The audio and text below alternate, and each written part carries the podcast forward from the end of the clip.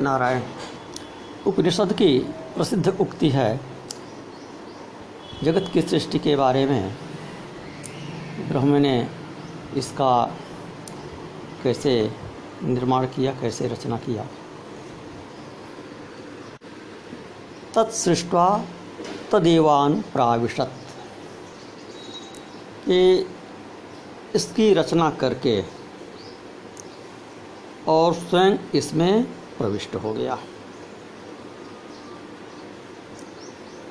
सद सत चाभूत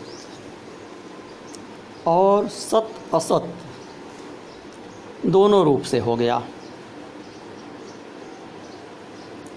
तो भगवती वही कहती हैं, साहं सर्व जगत सृष्टा तदंत प्रविशाम्य हम माया कर्मादि सहिता गिरे प्राण पुरस्सरा कि हे गिरिराज हिमालय। मैं संपूर्ण जगत का सृजन करके,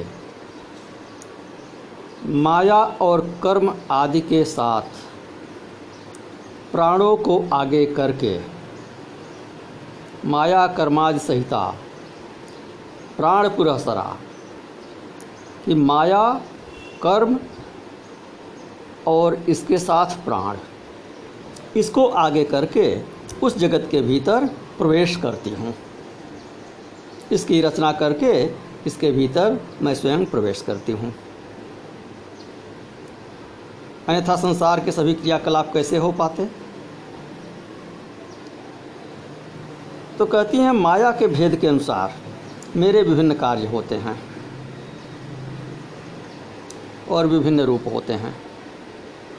जिस प्रकार आकाश एक होते हुए भी, घटाकाश आदि अनेक नामों से व्यवहृत है घट के भीतर का आकाश, बाहर का महाकाश, कमरे के भीतर का कक्षाकाश कहिए मठाकाश कहिए।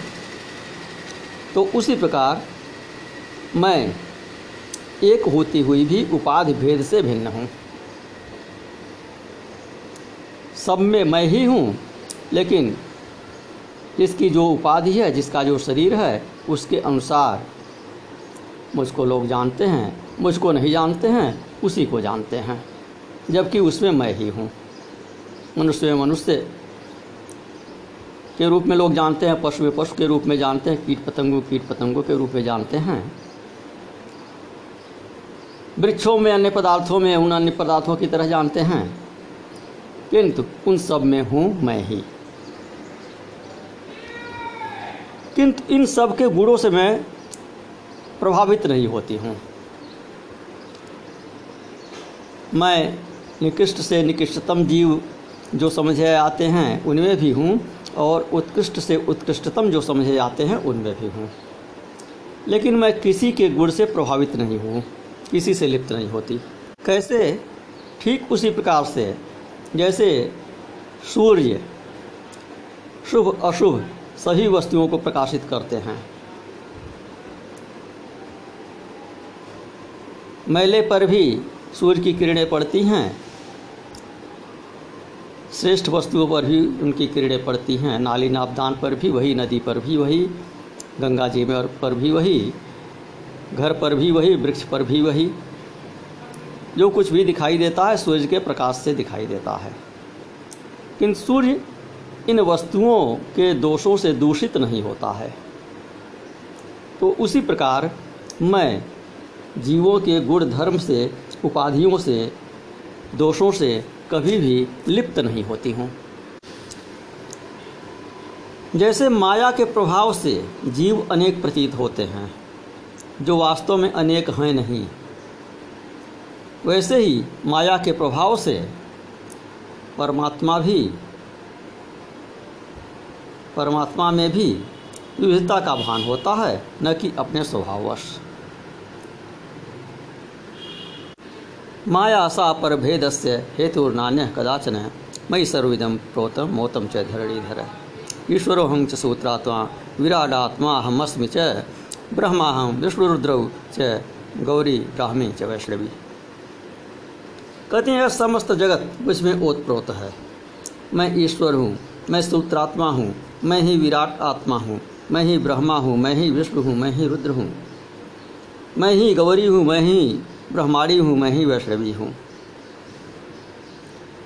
मैं ही सूर्य हूँ, मैं ही चंद्रमा हूँ, और तारे भी मैं ही हूँ।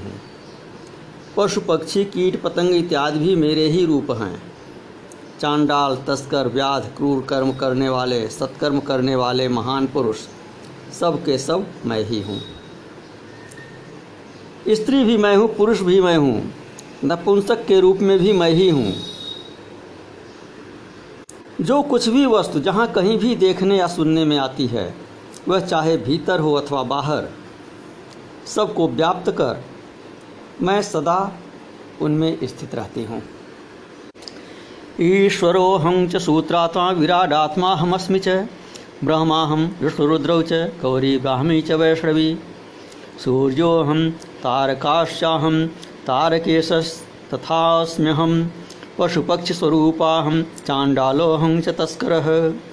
व्याधोऽहं क्रूरकर्माहं सत्कर्माहं महाजनः।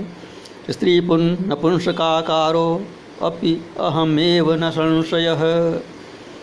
यच्च किञ्चित् जगत्, यच्च किञ्चित् क्वचिद्वस्तु दृश्यते, श्रूयतेऽपि वा। अन्तर्बहिस्तत्सर्वं व्याप्याहं सर्वदा स्थिता। अब आगे कहती हैं कि ब्रह्मा विष्णु महेश इत्यादि के रूप में मैं ही प्रतीत होती हूँ। उनकी स्वतंत्र वास्तविक सत्ता नहीं है। मैं ही उनका अधिष्ठान हूँ। वे उसी प्रकार से प्रतीत होते हैं, जैसे रस्सी को लोग सर्प समझ लेते हैं। उस सर्प रूपी भ्रम का अधिष्ठान वह रस्सी ही है। तो इसी प्रकार इस जगत का अधिष्ठान, सभी देवताओं का, ब्रह्मा, विष्णु, महेश इत्यादि का भी अधिष्ठान मैं ही हूँ। रज्जुर्यथा सर्पमाला भेदैरेका विभाति तथैवेशादिरूपेण भाम्यहं नात्र संशयः अधिष्ठानातिरेकेण कल्पितं तन्न भासते। तस्मान् मत्सत्तयैवेतत् सत्तावान् नान्यथा भवेत्। तदुपरांत हिमालय भगवती से प्रार्थना करते हैं कि जैसा आप वर्णन कर रही हैं, आपके विराट स्वरूप को मैं देखना चाहता हूँ। जैसे भगवान श्री कृष्ण से अर्जुन ने प्रार्थना किया भगवद गीता में और विश्वरूप दर्शन कराया भगवान ने। तो उसी प्रकार हिमालय ने किया था भगवती से विश्वरूप दर्शन कराने का। तो उस विश्वरूप विराट रूप का दर्शन भगवती अब आगे कराती हैं। तो भगवती ने विश्वरूप का दर्शन कराया, विराट रूप का दर्शन कराया। देवतागढ़ देखकर मूर्छित हो गए, भयभीत हो गए। भगवती ने कृपा करके उनकी मूर्छा को दूर किया।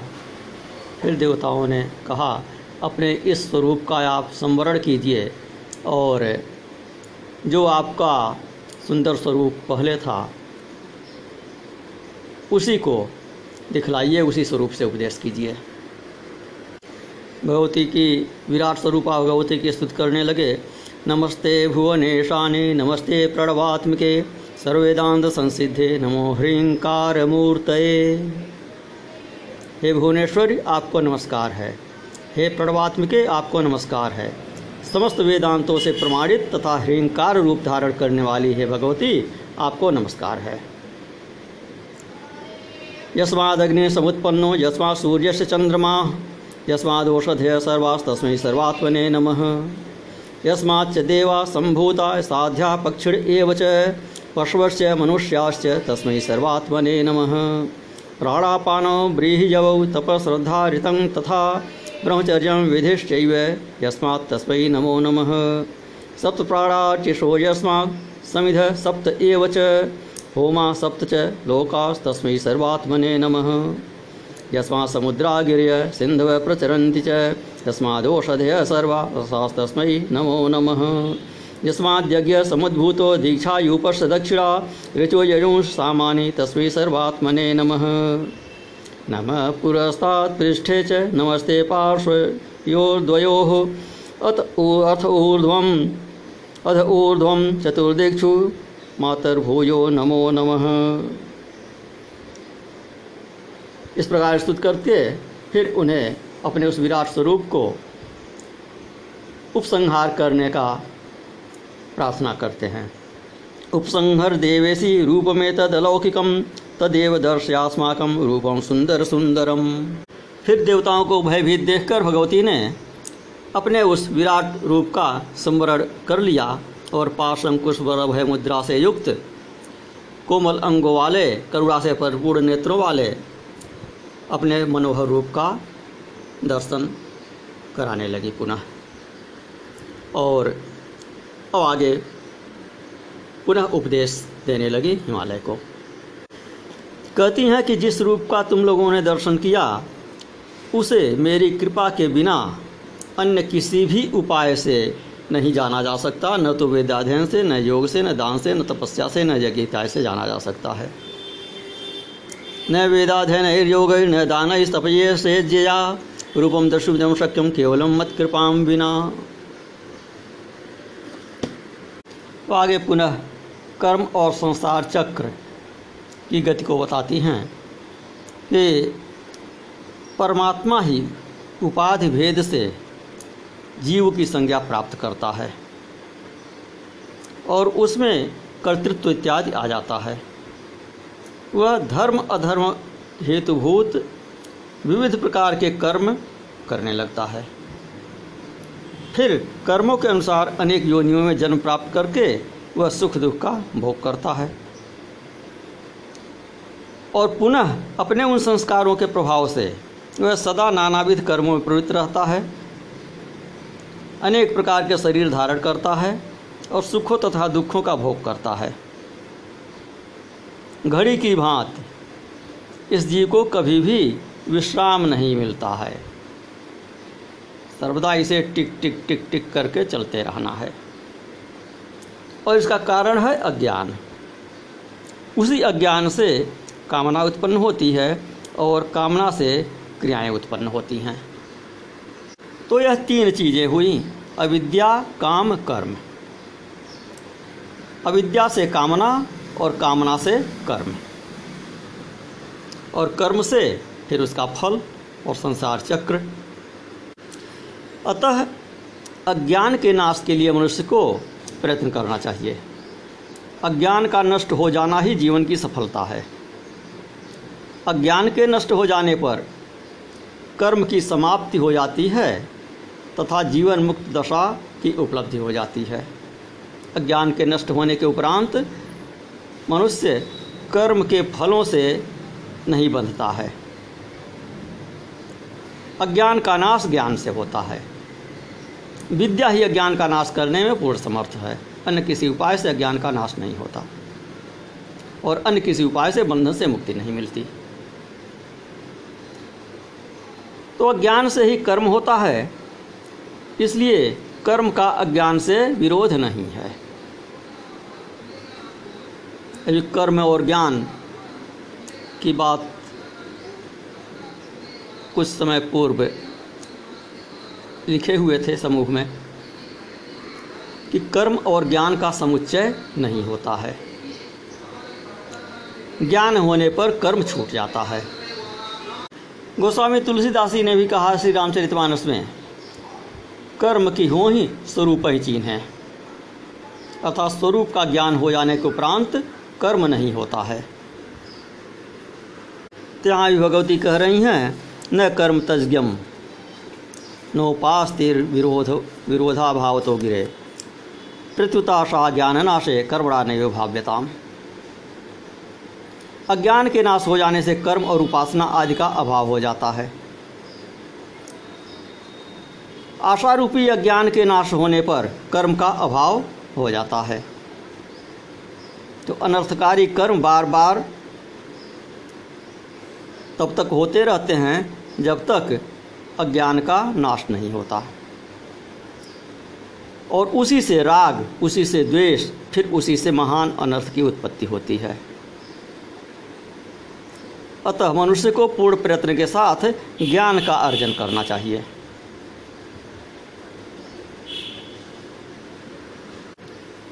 फिर विरोधाभास आ सकता है कि लिखा ईशावास्योपनिषद में कुरन्ने वे कर्माणी, जिजी विषय शतंग समाह के कर्म करते हुए ही सौ वर्ष जीने की इच्छा करनी चाहिए। तो उससे इसकी संगति, इसका सामंजस्य कैसे बैठाया जाए? तो यह श्रुति वचन जो है, उसके अनुसार कर्म आवश्यक है। किंतु कब तक? जब तक ज्ञान नहीं होता है। ज्ञानादेव ही कैवल्यम अतश्चात समुच्चय। सहायताम प्रजेत कर्म ज्ञान सहित कार्य इत केचिद वदत्यन्यत्र। तद्विरोधान न संभवेत।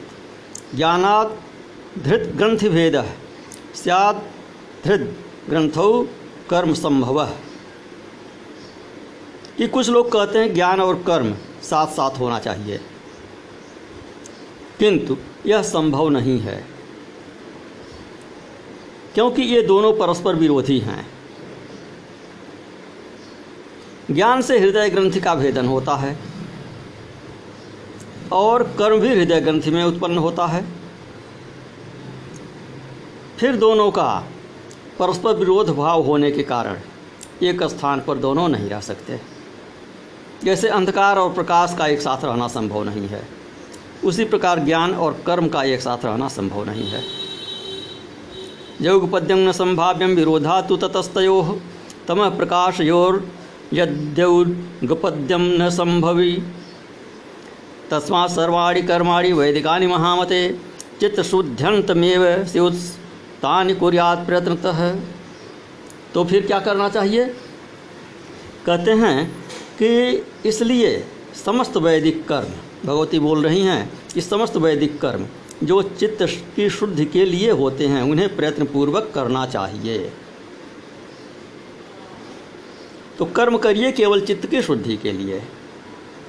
श्रम दम तितिक्षा, वैराग्य और सत्व का प्रादुर्भाव, इनकी प्राप्ति तक कर्म आवश्यक है, इसके उपरांत नहीं। श्रम दम तितिक्षा, वैराग्य का प्रादुर्भाव हो जाता है, सत्व का प्रादुर्भाव हो जाता है, ज्ञान की प्राप्ति हो जाती है, इसके उपरांत कर्म आवश्यक नहीं रह जाता है। अपितु कर्म इसका विरोधी हो जाता है। तदनंतर ज्ञानी मनुष्य को चाहिए कि वह सन्यासी होकर श्रोति एवं ब्रह्मनिष्ठ गुरु का आश्रय ग्रहण करे और पुनः सावधान होकर निष्कपट भक्ति के साथ प्रतिदिन वेदांत का श्रवण करे। तत्वमस इत्यादि वाक्य के अर्थ का चिंतन करे। तत्वमस आदि वाक्य जीव और ब्रह्म की एकता के बोधक हैं। और ऐक्य का बोध हो जाने पर मनुष्य निर्भय होकर मेरा ही रूप बन जाता है। पंचीकरण से युक्त पाँच महाभूतों से रचित यह स्थूल शरीर सभी कर्मों के भोगों का आश्रय है। यह देह वृद्धत्व एवं रोग से संयुक्त होने वाला है। मायामय होने के कारण ही यह मिथ्याभूत देह सत्य प्रतीत होता है। तो यह स्थूल शरीर भी मेरी आत्मा की ही उपाधि है। आत्मा नहीं है, आत्मा की उपाधि है। और यह जो पाँच ज्ञानेन्द्रिय, पाँच कर्मेंद्रिय, पाँच प्राण, मन तथा बुद्धि से युक्त है, अर्थात सूक्ष्म जीव जो है, सत्रह तत्वों से युक्त, तथा अपंचीकृत भूतों से उत्पन्न जो है, जिसे सूक्ष्म शरीर कहा गया है तो सुख दुख का बोध करने वाला यह सूक्ष्म शरीर आत्मा की दूसरी उपाधि है। स्थूल शरीर पहली उपाधि और सूक्ष्म शरीर दूसरी उपाधि। और तीसरी उपाधि है कारण शरीर। तो अनादि, अनिर्वचनीय और अज्ञान मूलक यह जो कारण शरीर है, वही आत्मा के तीसरे शरीर के रूप में प्रतीत होता है। अब तीनों उपाधियों अर्थात स्थूल, सूक्ष्म तथा कारण शरीर का विलय हो जाने पर केवल परमात्मा ही शेष रह जाता है। इन तीनों देहों के भीतर पंचकोश सदा स्थित रहते हैं। पंचकोश का परित्याग कर देने पर ब्रह्म में प्रतिष्ठा होती है।